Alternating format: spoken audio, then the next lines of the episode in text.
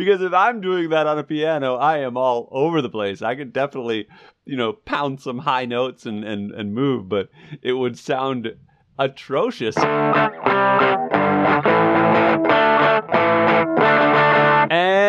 Welcome back to another episode of Exposing Ourselves. I'm Travis Ritchie, and this is episode 44. This is the show where we expose each other to new things. Matt, a big music fan, will assign me one of his favorite music artists to listen to each week, and I, a movie buff, will give him one of my favorite films, and we come together on this podcast to discuss it all. And I can't do it without my good friend. Matt Runquist. Hey, Travis. This week I watched the movie Green Book, and you listened to Hooveriii. Hoover, Hoover, Hoover the third. Hoover, Hoover the third. It's the first Yeah. Hoover. Yeah. yeah, da- Grandpa and Dad Hoover uh, just standing aside and let Baby Hoover take over uh, with the music empire. Uh, I am a third. Did you know that? I did know that. Yes, yeah. Yeah, and so I am. I am Travis Ritchie the third. Um, Travis Ritchie the third, actually, which is Whoa. a secret that I've kept close to the vest. I cannot Uh, believe you said that Yeah, out loud. I can't believe I just admitted to it. I- for everybody. You know for we all can of our, bleep it. All I'm of gonna- our thousands of listeners. I'm gonna bleep it.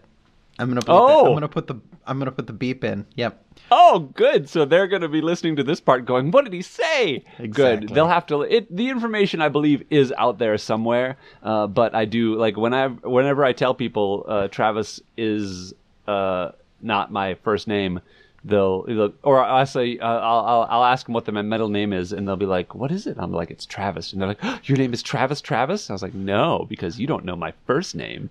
I So, uh, I think it would be wonderful, however, if you were named Travis Travis.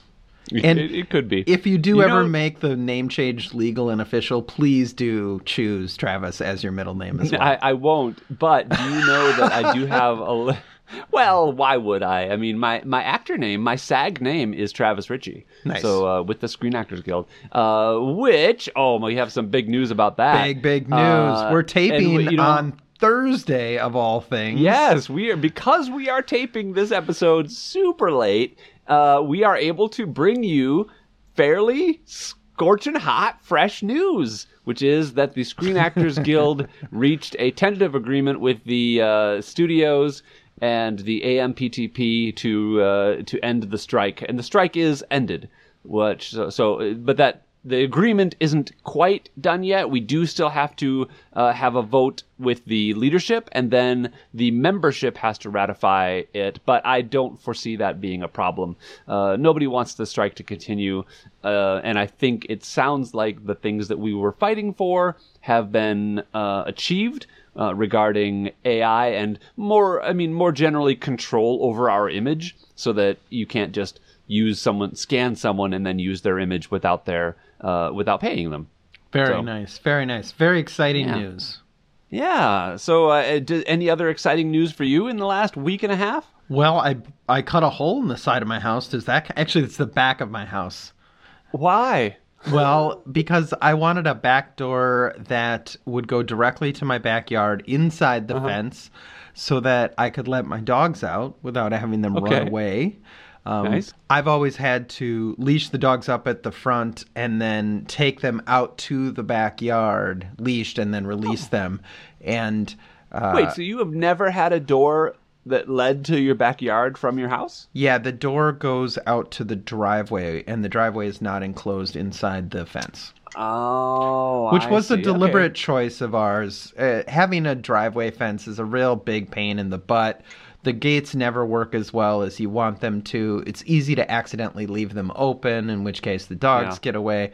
So instead, what we did was we uh, have a landing at the top of the stairs, a landing at the bottom of the stairs, and at the bottom of the stairs, it goes straight out to the driveway. And there's also, you can make a left turn now and uh, go out the brand new door into the backyard. Oh, so it's it's a door, not just a hole. You were you Well, were underselling it, I mean, I cut a hole in the side of the house and then filled and it then with a continued door. to work on it and make it a door. Okay, Yeah, yeah. that's good. So that you was did my have me big worried news. there for a second. Nope, that's that was the big news. Anything? That's it. That's a big. I mean, there's not a whole lot going for me, even though it's been a week and a half. Uh, I, I've worked and I started my new kind of seasonal job that I'm doing, uh, and uh, so I mean, I, I started that last weekend, and it was full days, you know, eight hour days during uh, you know all weekend, and then Monday, and then I worked on uh, my show on Tuesday, and then back to uh, the retail store on Wednesday, and then back to my show today, and then now back to retail tomorrow, and so, so it's going to be Now, pretty long. I assume you picked up that retail job in order to buy me a Christmas present. I think that was what that was for, right? Oh, uh, well, uh, I will offer you my employee discount as a uh, as a present if you like. Uh, I do get a family, a friends and family discount. Oh, that's so- pretty sweet. Yeah, yeah. I thanks, thanks. Well, you know, I'm a good friend. What can I say? That's true. It's true. so uh, I did. Uh, one other thing that popped into my head while we were talking about Travis Travis is that it is a uh, it is a kind of a secret little um, desire of mine, I guess, to date another Travis at some point. But only if I don't his, know. But only if his middle name is. Yeah, exactly. it's Oh, you okay. beep- uh, you I'll beep, beep that it out. again. I'll beep it again. but um you uh, yeah well i kind of i kind of wanted you know it's like i've had friends who are like the matthews or uh, or you know the kevins uh kevin and kevin dating each other and i, I don't know i just something about being you know the travises I always like the cross-gendered relationships that are, you know, Chris and Chris or something that, like that. yeah that's that's extraordinary and that's uh, you know because it seems rarer uh two travises that are dudes doesn't seem like a an unreasonable thing to find uh, but Yeah. Yeah. Yeah.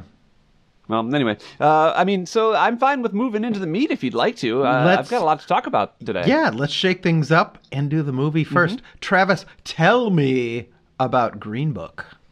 Oh, oh goodness. Okay, well, Green Book is a movie that I wanted to revisit. Uh, I saw it only once. It came out in 2018, and it was a it won the Academy Award for the year that it came out. And incidentally, Picture? als- for Best Picture. Oh, okay. Yeah.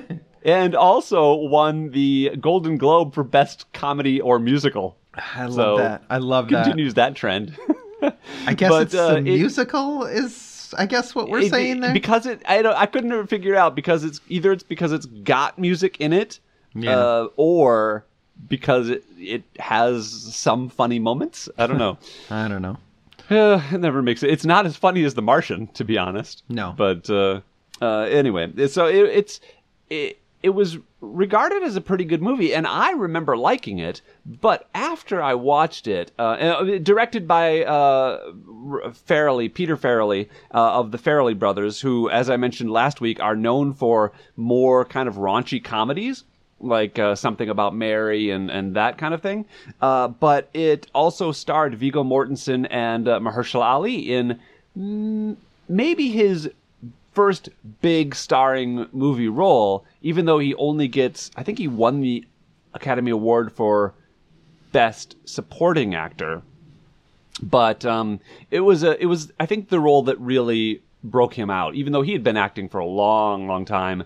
And this was actually his second uh, Oscar nomination.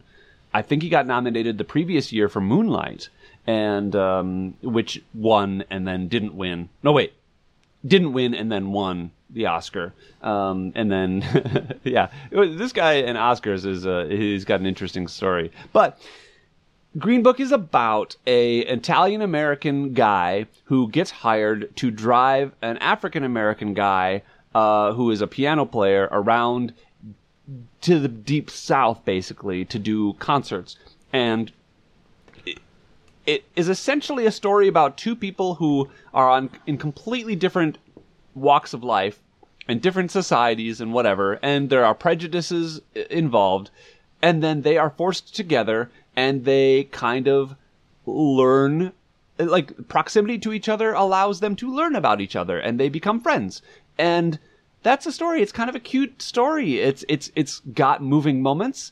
Mahershala Ali is fantastic uh, and uh, but it uh, it preceded some conversations about the movie being a uh, a kind of a white savior movie and how movies like that shouldn't be celebrated anymore. And that's a com- that's a part of the conversation I really want to talk to you about uh, a little bit later. But before that, what did you think of it? I quite liked it. Uh, it's obviously a very enjoyable movie to watch. Uh, this is this is no Twelve Years a Slave or or some other like super heavy thing. Like this is a fundamentally pretty light movie that has a. I would say this is such a dumb comment, but it has a beginning, a middle, and an end, right? Like it has a really Mm-hmm. nice, tight story. It's yeah, the structure is fairly e- easy on the easy on the senses, I guess. Yeah, there's there's not a whole lot going on here where you're like, wait a minute, what happened there? Like it's all very up on the screen and it's very point A, point B, point C. And that to me is a compliment, by the way. I, I enjoy that type of storytelling. Uh, both of the main actors are really good. Uh, is it Vigo or Vigo? You always Oh. pronounce it Vigo. I don't know. It Oh. looks like Vigo to me. It does. It is spelled Vigo, but Yeah. I have always heard it pronounced Vigo. Okay. Well, you, uh, I'm ever sure, since he was in Lord of the Rings. Yeah, so. I'm I'm sure that you've heard it pronounced by more educated people than me, so I'm gonna go with Yeah. Vigo. But uh, he's fantastic. Mahershala Ali is really fantastic. Uh, I I really liked it. It's a nice story. It, it it's funny because even though it's not a romantic comedy, it has a lot of the same story beats as a romantic Hmm. comedy, and you know that I'm a romantic comedy fan. You know, it's just that they end up being friends at the end rather than lovers. Yeah. Yeah. That's a really good point. And I, I like that a lot. And I think that, uh, I think that, you know, a story about friends is just as, uh, valuable as a story about lovers. You know, Yeah, for sure. especially when, especially when it's this kind of story about two people who are, um, who would never be friends except that kind of circumstance forces them together. Yeah, so obviously his character, uh, Viggo Mortensen's character, is not of the world that everyone else that he's traveling with is of. He's a lower class person with maybe a, a shady history and uh, uh, the habit of using violence to solve his problems. But that's exactly what they believe, the record label believes, is needed in order for this tour to be successful. And they're largely right. He's a very resourceful person, uneducated, but very, very good at talking his way out of bad situations and backing it up when he's not able to talk his way out of situations. There's a through line in the movie about when he threatens someone with a gun that he's going to shoot them, and uh, Mahershala Ali asks him, "You don't really have a gun?" He's like, "No, no, of course not." And then at the end of the movie, it's revealed he absolutely did have a gun, and he only pulled it out and brandished it when needed. You know, um, yeah. So I, I, I liked it. I actually, i- although Viggo Mortensen did also get nominated for his performance, I wasn't as big on his performance as I was on Mahershala Ali's performance. Uh, to me, Viggo Mortensen was doing a lot of uh, a lot of uh, character, you know, just like he was he was playing a he was playing a, an Italian guy, and oh oh oh God, oh you you guys are gonna do, and I'm like I don't know how stereotypical it was or how accurate it was, but I only maybe believed he was that guy half the time if I'm being generous. Hmm. But I want to say that Mahershala Ali, and I remember watching this the first time and not being really aware of him as an actor, but he was magnetic to me, and uh, just like his his smile and his uh, his anguish when that was there, and his desire to to his whole character, like he's very. Uh, he's a guy who is a prodigy, right? He is he is an amazing piano player and he attempts to civilize uh, uh, Tony, uh, Tony the Lip or Tony Lip, uh, Viggo's character. And and he can't help himself. He just he he's just like he he he he sees how this guy is um is is uncultured and uh, and and can be better and takes it upon himself to just offer and and and also insist because he is the boss because he's the he's the talent on this trip insist that Viggo is uh is holds himself to a higher caliber. Like you know, um, e- even to the point where uh, Viggo finds they come to this roadside station and they find um, they're selling you know precious stones or, or, or pretty stones. And one of the stones isn't in the bin. It's on the it's on the ground. And so Tony thinks ah it's on the ground. It's up for grabs. And so he picks it up and pockets it. But uh, Mahershala's character who is um, named Don Don Shirley Dr. Shirley uh, he insists that he either pay for the stone or return it before they before they drive away, and like little bits like that uh, infuse themselves along. And and at first, of course, it's a clashing relationship, just as any you know any good uh, romantic comedy is, where the, the it's best when they aren't eye to eye, and then slowly they come to come to appreciate each other.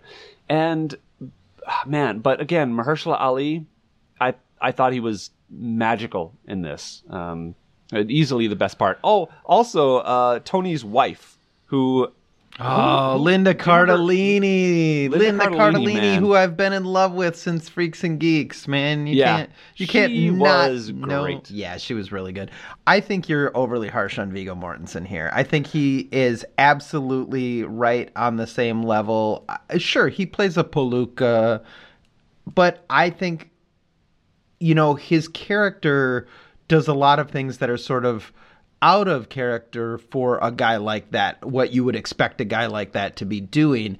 And without the right acting, that stuff would come off as super fake. Like he very much takes in stride Dr. discovering Dr. Shirley is homosexual. He very much makes the adjustment to working for a black man and even though he's sort of derided in the South for doing that, taking on that role, handles it with aplomb, right? Mm-hmm. And that could very easily play as a white savior. Oh, the you know, you just invented this white guy that that you know is like a magical being who's just wouldn't the 60s have been totally different if everybody was just cool with each other right Yeah. like just sort of this wishful thinking but because he's his because of his acting performance i think it does come off as believable and that's a tough that's a tough one Yeah, no, I, I give you that, and I and I and I am being harsh. Uh, and I'm being very like actor harsh on uh, on Viggo. Um,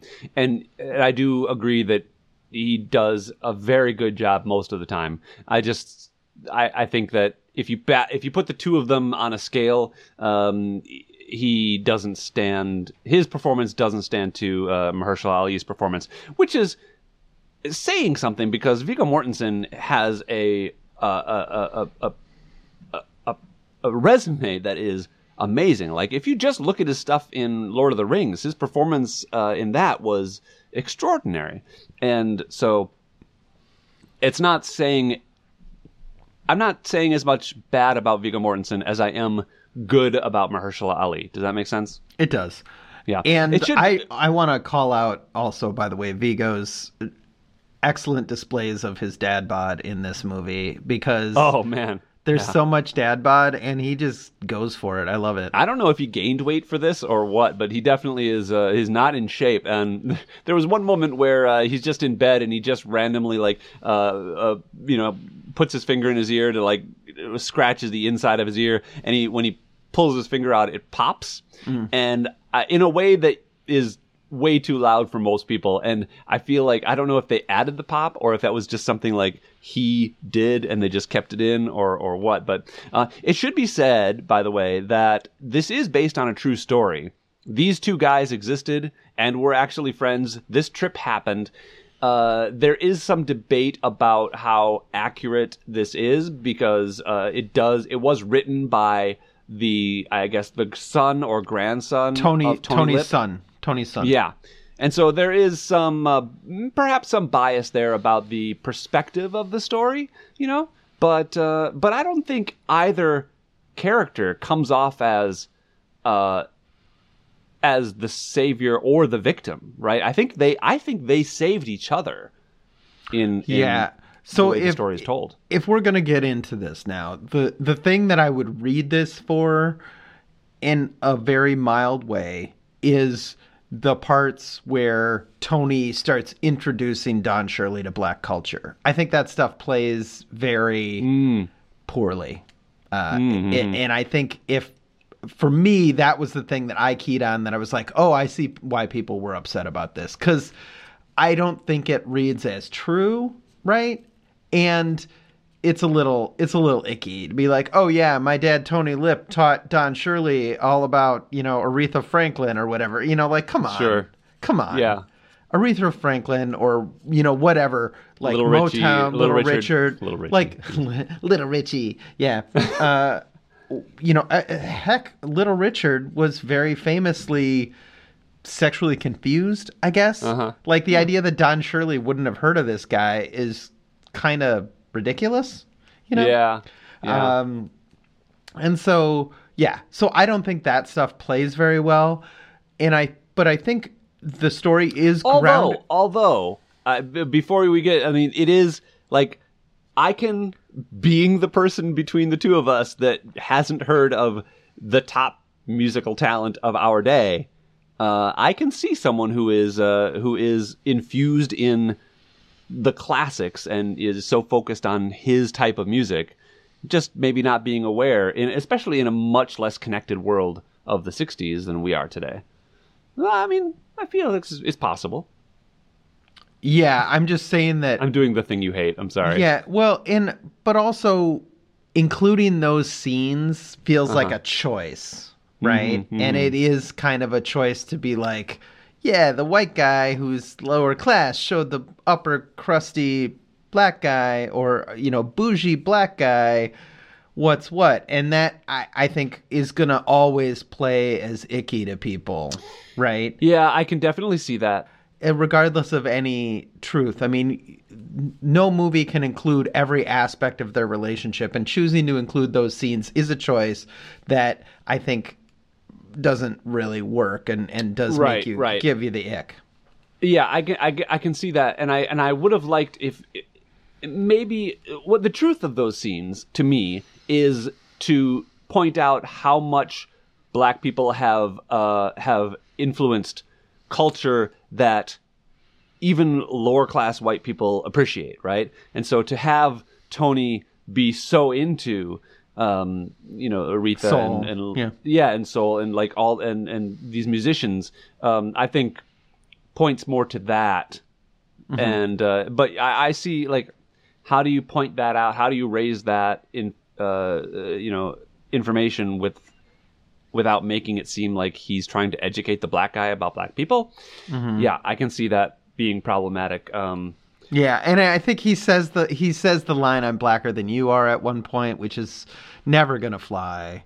You know? yeah, yeah, That's- no, you're yeah. that's true, that's true. Uh, but I do, I do like. I mean, uh, they do play, they do acknowledge that these things like black people liking fried chicken is a stereotype. Um, but I also accept a world where, uh, like a guy like Dr. Shirley has just never tried fried chicken because you know because it's fried chicken. And uh and and but then but also then not knowing how delicious it is you know? And and so Yeah, Um, I think that honestly the the food stuff I think played better, right? And it's because of you know, it makes sense that he would avoid that food knowing that it is a cliched food of the African Americans in the South, yeah right? which is interesting yeah so he was spent a lot of time separating himself from that the, those stereotypical uh cultural items but then the whole kind of point of his journey and concert uh, tour through the South is to confront those prejudices, and Yeah. so to show these people uh, that live down there that uh, a black man can be extraordinary and talented and uh, and even better yeah. than them. Yeah.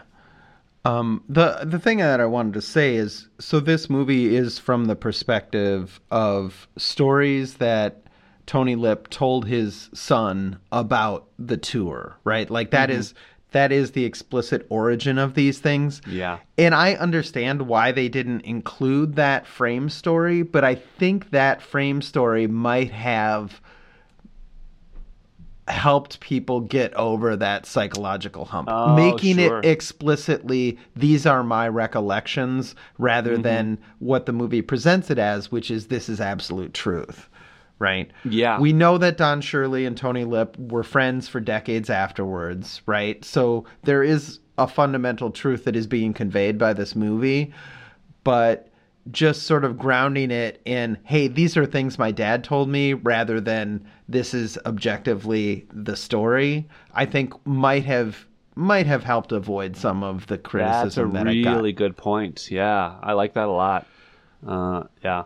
Uh, But the- I, you know, the the thing, like frame stories are so cliched, right? That you know, like Titanic's frame story. You know what this three hour and twenty movie, twenty minute movie needs? A frame story that adds Yeah. fifteen minutes to the running time.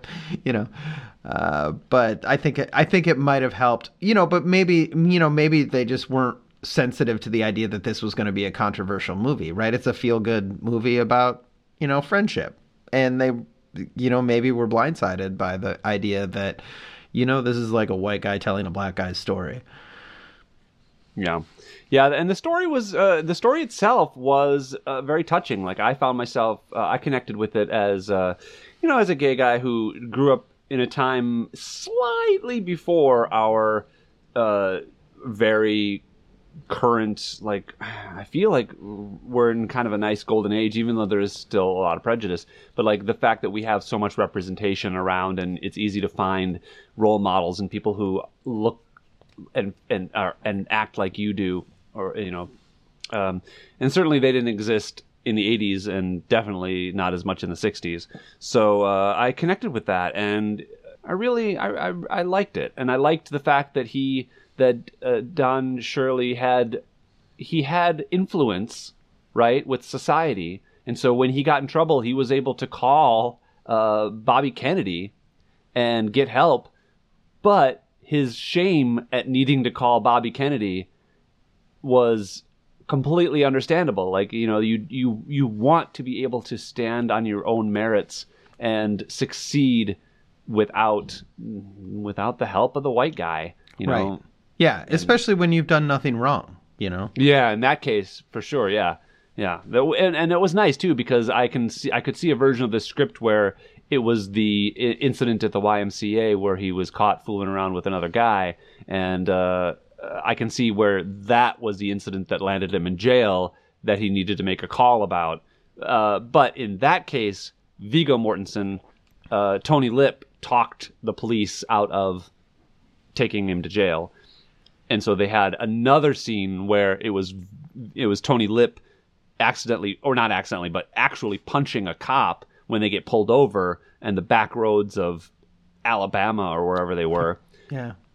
And uh, and so he, he punches a cop because the cop calls him uh, uh, calls him the N word I guess He dropped an N word. I can't remember exactly whether it was directed at Don Shirley or at Tony Lip, but Oh no, it was at it was at Tony Lip. I think the the the the the, the cop insinuates that Tony is uh, uh, is a black guy, um, and so Tony punches him because he's so insulted, and um, that and that plays into their relationship too, the the Tony uh, Shirley relationship later on. So they have to work through that, and but yeah, it's it's uh, I liked it, and I liked that that they come to respect each other and I think that um, Tony has a. I think that Tony has a further way to go. You know, I think that he travels further in in his learning about uh, Dr. Shirley and and coming to like him than Dr. Shirley does. Mm-hmm. yeah, for sure. Uh, what I'm curious about, and I didn't, uh, I didn't research this, but I the piano playing is kind of extraordinary. You know, when you when you watch Dr. Shirley play, uh, it's really great, and I don't know if if it was camera trickery because it certainly looks like uh, Mahershala Ali is playing the piano. So my impression of it as someone who has played a little bit of piano and has watched people play piano is that he was not actually hitting the notes that uh, were being played that we were hearing. Oh, I see. But I could be I could be off on that, you know. Well, that would be that would also be a very interesting way to do that too, uh, where you just play any old thing and just play with the the tempo and the rhythm, and uh, then they play something else over your uh, over your notes. Yeah. Huh, that's in, that'd be interesting. Yeah. Uh, I would love to hear the raw, the raw, like playback On- of those those scenes. Because if I'm doing that on a piano, I am all over the place. I could definitely, you know, pound some high notes and and and move, but it would sound atrocious. And then the audience has to act like he's blowing them away. Yeah, yeah, exactly. Uh, you know, I've always liked. Yeah, I mean that reminds me of nightclub scenes. Like every once in a while, I'm reminded that nightclub scenes are shot in silence. And, oh, and Mostly, they yeah. Put, yeah, and they put the uh, the music on over the top, and so actors are always like yelling to each other, whatever. But of course, it's on a silent soundstage. I, yeah, yeah. I always love imagining that I'm that I'm there listening to them be like, "Hey, ah!" Yeah, which is funny because when you watch those nightclub scenes where people are talking to each other in a normal tone of voice, yeah." And well, you're like- also that. you're like, "What are you doing?" Uh, Yeah. I think The Matrix has one of those where uh, where like Trinity and Neo first meet, and Yeah. they're like just they're basically whispering to each other, and, and you're like, you would not hear a word the other person is saying. Yeah, So, exactly. um, All right. anything else uh, that you'd like to talk to talk about on uh, on Green Book? No, I think I feel pretty pretty good about it. Yeah, yeah, me too. Uh, I haven't seen some of the other movies that were that were lumped in with this in that kind of that white savior thing. Like Driving Miss Daisy is the other movie that was uh, brought up a lot when I was hearing criticisms of this movie a couple of years back. So uh, I haven't seen that one, or at least I don't remember seeing it. Uh, I saw it a long, long time ago, like before Yeah. college. Oh yeah, because it that was late '80s or very early '90s, um, and it also won the Academy Award, I think. Yeah. So I mean, the the Academy voters do love this type of movie. Yeah, yeah, that's true. That's true. Uh, well, I I'm not against it either. What do you think for a rating? What do you give it? Uh, it's a high rating. I, I think an eight. Uh, I'm tempted to go to a nine because I, I like the experience of watching the movie is very pleasurable to me. But I think I think some of the concerns about it are valid to the point where Uh-huh. I'm I'm too I'm a little hesitant to be like, yeah, this is this is one of my favorite movies because you know I'm not gonna watch this again. It was an enjoyable way to spend two hours. Uh, I liked it. It was beautiful. It was well acted. But yeah, there's there's a few scenes that I would probably cut and maybe rewrite. So I'm gonna give it an eight. Okay, that's great. I, I you know what? I have the exact same opinion, uh, but I'm actually going to rate it a seven because of those because of those same like slight faults. And also, my rating is more like you know, it's a good movie for sure. I enjoyed it. Uh, I would watch it again, but unless I had a reason, I probably wouldn't. So uh, that's kind of where a seven falls on my scale. Okay. So, okay. yeah. Great. Matt's great inflation again. I know this is one of the first times where you've uh, rated a movie more than me. I don't yeah, remember. I think, I think this is only the before. Second. I think this is only the second one. Yeah. Wow. All right. All right. Uh, rehistory in the remaking. Uh, well, Matt, tell me about Hoover the Third. Hooveriii, which is uh, H O O V E R I I I, all is one Also, word. Also lowercase i's, which annoys me. Yeah, and I think actually the H is lowercase as well. Uh, Oh well, not maybe. I, I don't think in. oh, not maybe in, not. Um, Not in YouTube music. okay. I don't think. Okay. Well, anyways, uh, Hooveriii is a psych rock band from LA. They've been around for uh, four or five years, I From think. From LA, really? they are, in fact, from LA. Did I LA. know that from last year? I'm sorry to interrupt you. Or from last week? Did I know that? You didn't know it from last year or from last week. Oh, okay. Well, I, I am surprised and shocked. I would not have thought they were from LA. Yeah, so they're from LA. They're a, an ever shifting number of uh, members of the group. I saw them live about a month ago, and there were five on stage. But the albums credit anywhere from seven to I think eleven members, and they don't distinguish between like additional instruments and group members. So it's a little unclear how many members Hooveriii has at any particular point. Um, I quite like them. This style of music, psych rock, is sort of a amorphous. It's it's a little hard to put your finger on it. It's one of those genres that is kind of like I know it when I hear it.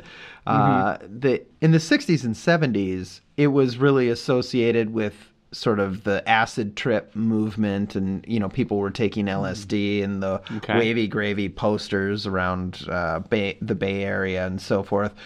But now it's more about a sound and a feeling rather than any particular like. It's yeah, it's a little hard to define, I guess. Uh, but I this- did I did catch a lot of the, a lot of similarities between that era of the Beatles. Yeah, You know, I heard Yeah. some similarities there. So now that you're saying that, it's making some sense to me. Yeah, often it'll include keyboards or like Eastern instruments, uh, and and Hooveriii does a lot of keyboard synthesizer stuff. Uh, they also include like saxophone a lot. Um, anyways, this album came out a couple of years ago, or maybe even 2022.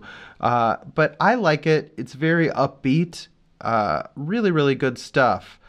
Uh, they also have an album that came out just a month ago that's a little more down tempo, and I would recommend that if you listener liked the assignment for this week, you check that one out as well.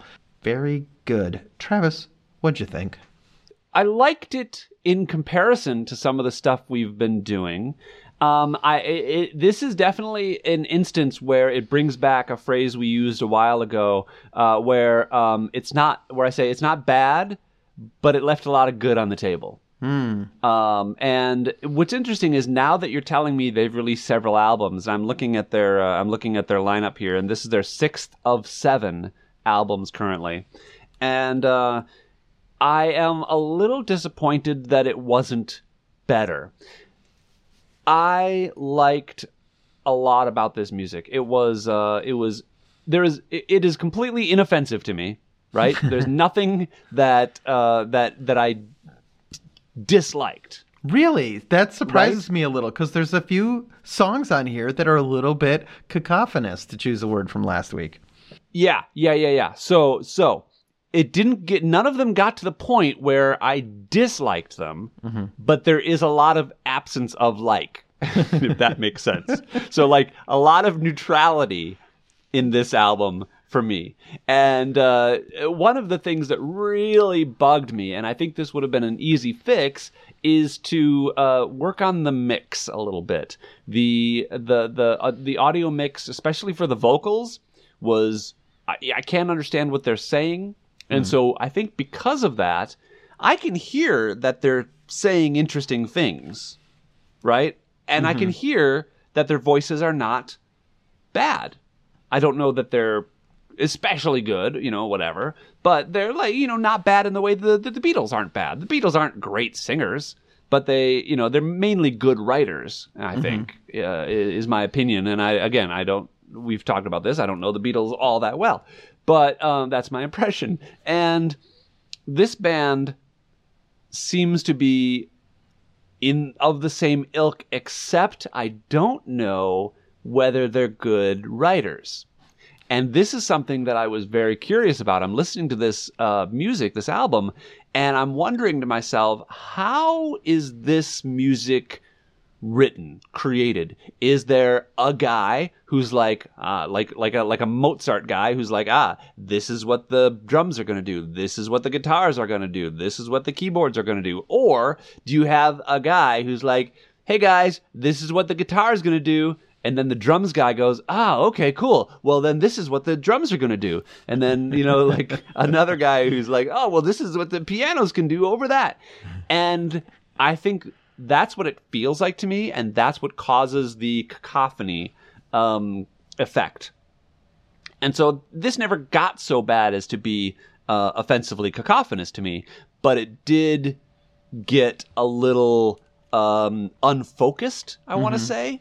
Um, and it felt a little jazzy, but not in a good way.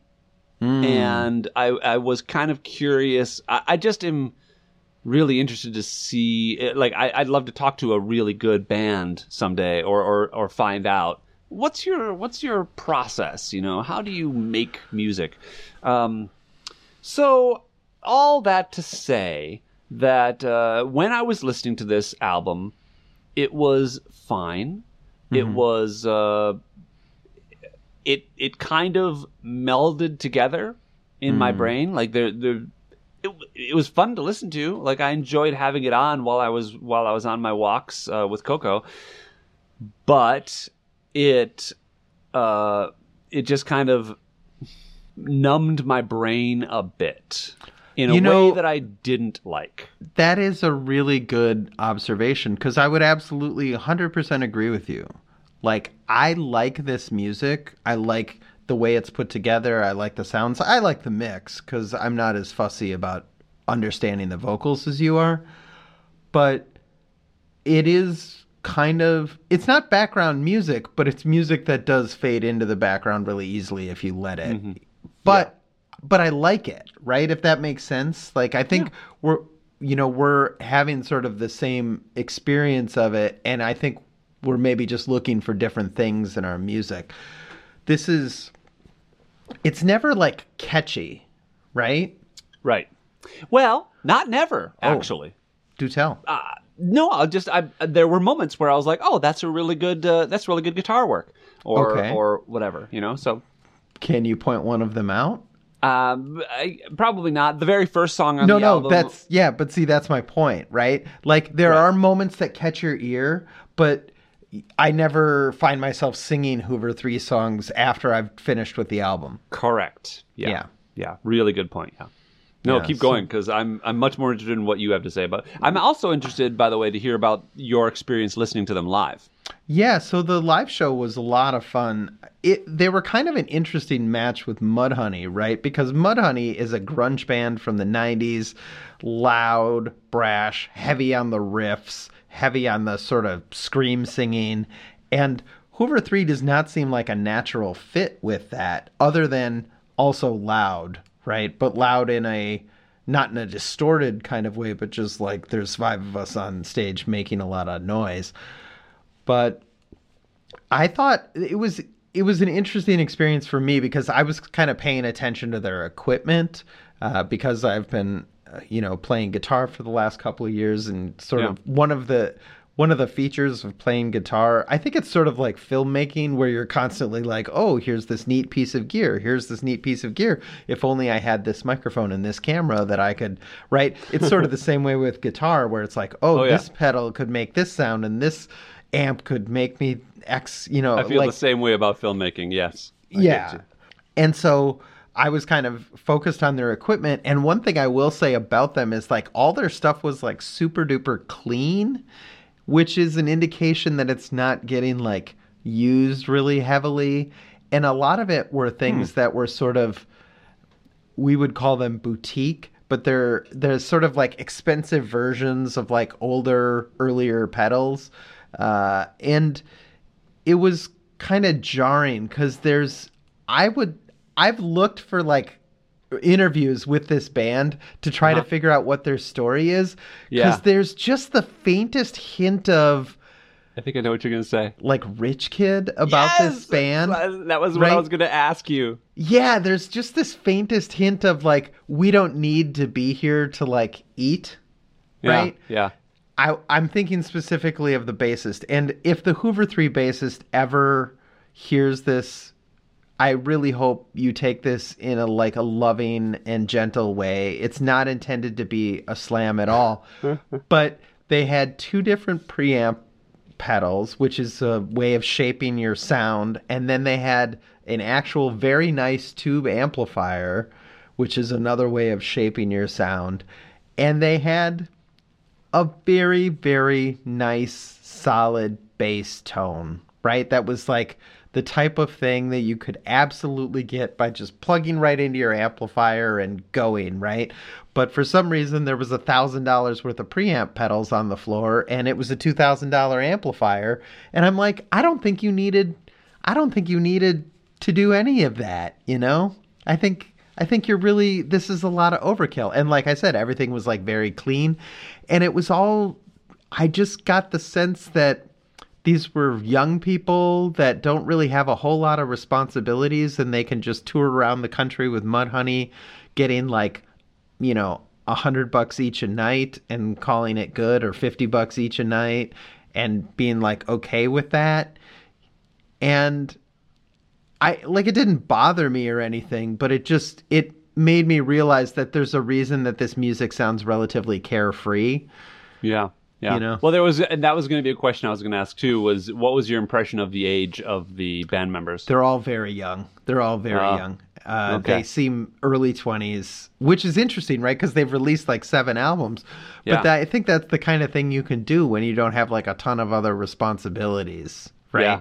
Well, and we should also mention that this band is a very small band. Like they don't even have an entry on Wikipedia yet. Yeah. They have something like 365 uh, followers on YouTube Music. You Yeah. know, they're very small. So uh, a lot of the a lot of the shortcomings, I think, can be chalked up to inexperience. Weirdly, because as we've Yeah. said, this is their seventh or sixth of seven albums. Yeah. And um, but But you know, like like this is what I'm getting at, right? The recording quality is really good. There's a ton of instrumentation, none of which Uh-huh. comes for free, right? There and like there's professional photo shoots. There's like like really nice stuff associated with this to the that does not appear to arise naturally out of the popularity of this music.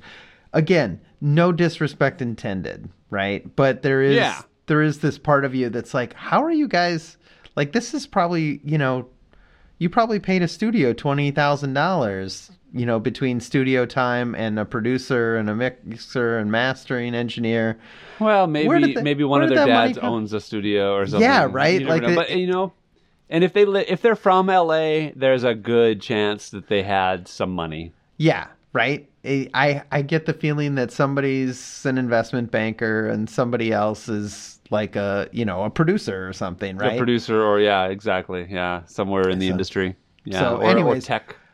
Yeah, I don't. So, anyways, but like I said, I like this music a lot, but it doesn't like move me, if that makes sense. Yeah. No, I get you. I get you. Uh, I felt I felt very much the same way. My uh, my my um yeah. Yeah. I think I've said all all I need to say. Yeah, I think so too. Uh, what do you what do you give it for a rating? I'm actually super curious where this lands for you. Were you thinking this was going to be very low for me? No, I think this is going to be around average, maybe slightly above. I'm thinking maybe a six. Does the Yeah, six yeah, feel yeah. right That's to you? exact. I'm thinking. I, I'm thinking average or slightly above average is what I'm thinking. And uh, you know what? I'll give these kids, these uh, these up and comers, uh, a little boost uh, with my and, just give them a six. Yeah. Because yeah. I mean, there were definitely moments where I was like, okay, I, I see what you're trying to do here. Uh, I would love just. If you want to do a mix for me, Ho- Hoover the Third, uh, just boost your vocals a bit. That's all I'm saying yeah. The Travis. because you're mix. worth it. Yeah, exactly. And gosh darn it, people like yeah, do do a mix for me and my boyfriend Travis, so I can put That's it right. on my uh, boyfriend playlist. Travis and Travis Travis. Well, for me, this is a seven, which is sort of. I think this is maybe just a difference in our rating systems because, like I said, I this is very similar. I I would I would put this significantly above average, like mm-hmm.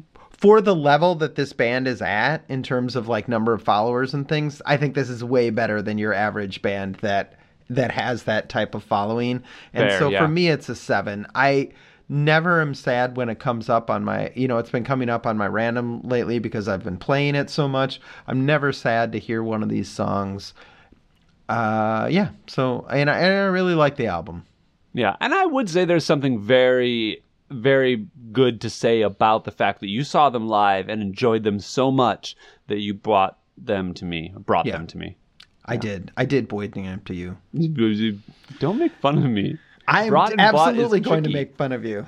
All right. So Travis, I did want to introduce one little little tiny I don't know if this is going to become a regular feature or not, but uh but a month or two ago, I mentioned to you that I listen to 12 to 15 albums a week, and I never mention any of these on the podcast, even when Oh. they're new and kind of good. So I did want to say I've been listening to an album this week, White Reapers Asking for a Ride. It came out this year. White Reaper is an indie band that has gotten some radio play lately. I like them a lot. I don't think I'm going to give them to you at any point. I mean, I might. I don't know. But anyways, new album. I had kind of missed it. It came out in January, and I just found out about it this week, and I've really been enjoying that. So, kids, if you like, if you if you share my musical taste, White Reaper asking for a ride.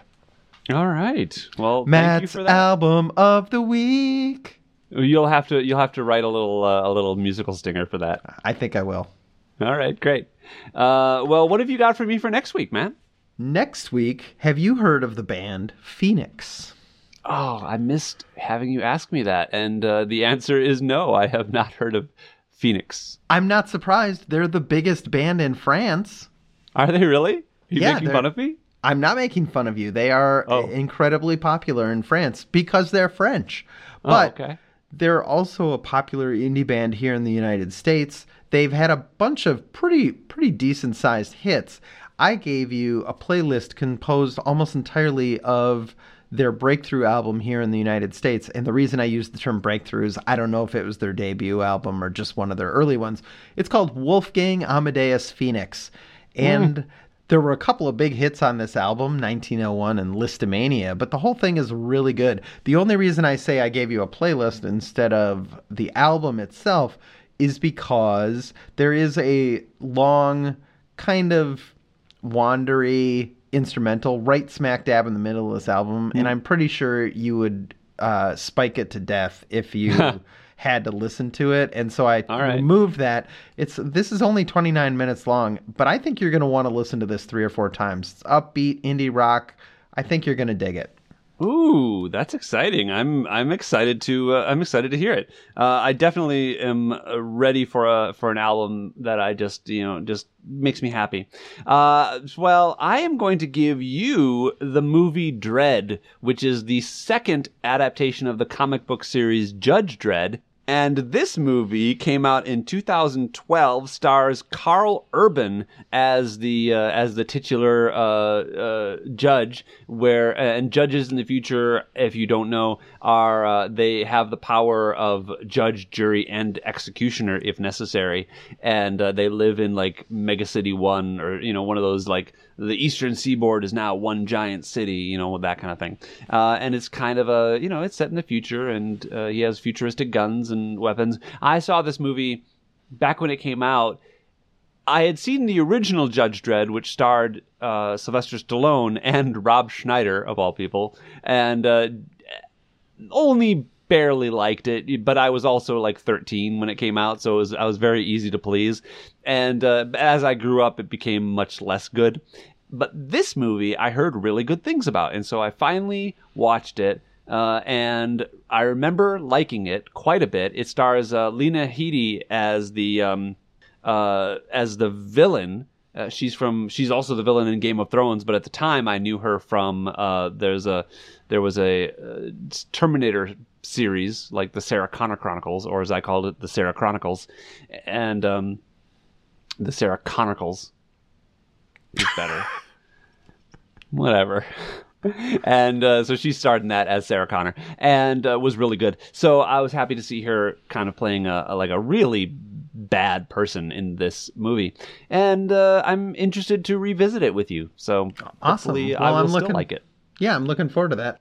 Yeah, it's actiony, right? And that's why I was giving you. I, I just wanted to give you something like mindless action, but also like good mindless action. If you know what I mean. Uh, I'm excited to watch Sarah Connor Chronicles now. I love Lena Headey, and uh, I didn't know Oh. she was in that. Oh gosh, well they had a pretty good cast. Uh, Thomas Dekker played John Connor, and uh, he's I I think he is adorable, and uh, so I love that. But also Summer Glau played. Uh, she was from um, uh, Firefly. She played a good Terminator, I think, sent back to protect. The, I don't know. It was one of those stories. Uh, but yeah, so it was a pretty good cast. I think it only lasted a season or two, maybe. But, Okay. Yeah, worth, worth checking out. Cool. Well, Travis, uh, you know, you know what I love doing? Hmm. What do you love doing, Matt? I love getting emails. Oh, Wh- me too. If somebody wanted to email us, how would they do that? Uh, I suppose you could use our email address, which is uh, exposing ourselves podcast at gmail.com. But what if you uh, what if you don't what if you don't like email? What if you uh, what if you're like a Facebook person? Well, I don't think those people exist, but if they did, they would just search for exposing ourselves on Facebook and they would find our podcast. That's awesome. And uh, and what if they like really love us and they want to uh, rate us so that uh, it'll you know other people can help discover our uh, our show. They should rate us. Oh, I, I don't know how to do that. I don't. You have you rated us, Matt? That's No, that would be bad. You should I- do that. I rate us five stars, that's for sure. I've rated okay, us well, now. me too. Me too. Yeah. All right. Well, uh, thank you for that information, and uh, hey, also thank you for exposing yourself to me. Well, Travis, thank you for exposing yourself to me. Oh well, I love doing it. I'll talk to you next week.